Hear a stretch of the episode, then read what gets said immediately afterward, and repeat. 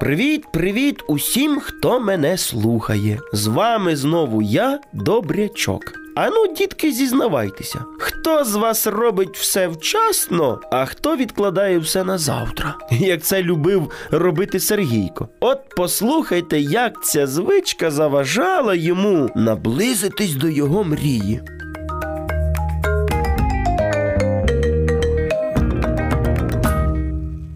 Сергійко дуже полюбляв кататися на велосипеді. Він навіть мріяв стати знаменитим велосипедистом. Мамо, як ти гадаєш, я зміг би бути учасником велоперегонів? Ну, для цього треба спочатку записатись до клубу велосипедистів. А чому ти в мене про це запитуєш? Тому що хочу стати відомим велосипедистом, таким як британський гонщик Кріс Фрум. Він не тільки став лідером велоперегонів, а ще й винагороду отримав. Так ти хочеш бути учасником змагань чи виграти нагороду? Ну, мабуть, і те, і друге. А ти знаєш, скільки зусиль потрібно прикласти, аби виграти? Ні, не знаю. Ти тільки уяви, щороку для участі у велоперегонах приходять більше 300 учасників. Ого, так багато? Так от, щоб бути кращим, треба їх всіх об'їхати та прийти першим. А для цього треба спочатку пройти через довгі та виснажливі тренування. Зрозумів, як нелегко дістаються винагороди. Та якщо бути наполегливим і не відкладати справу на потім, то все обов'язково вийде.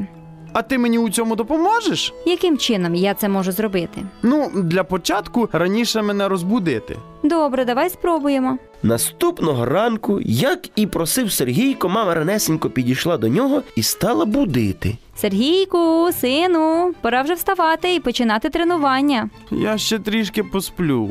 і перевернувся на другий бік. Настав день. Мама знову йому нагадала. Сину, ти ж хотів розпочати тренування.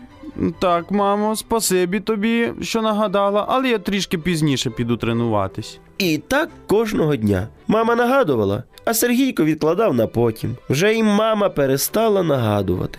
Непомітно промайнули канікули, а він так і не розпочав тренування. Почалась школа, і Сергійко взагалі забувся про свою мрію. Забув, бо не докладав ніяких зусиль, аби хоч на крок наблизитись до неї.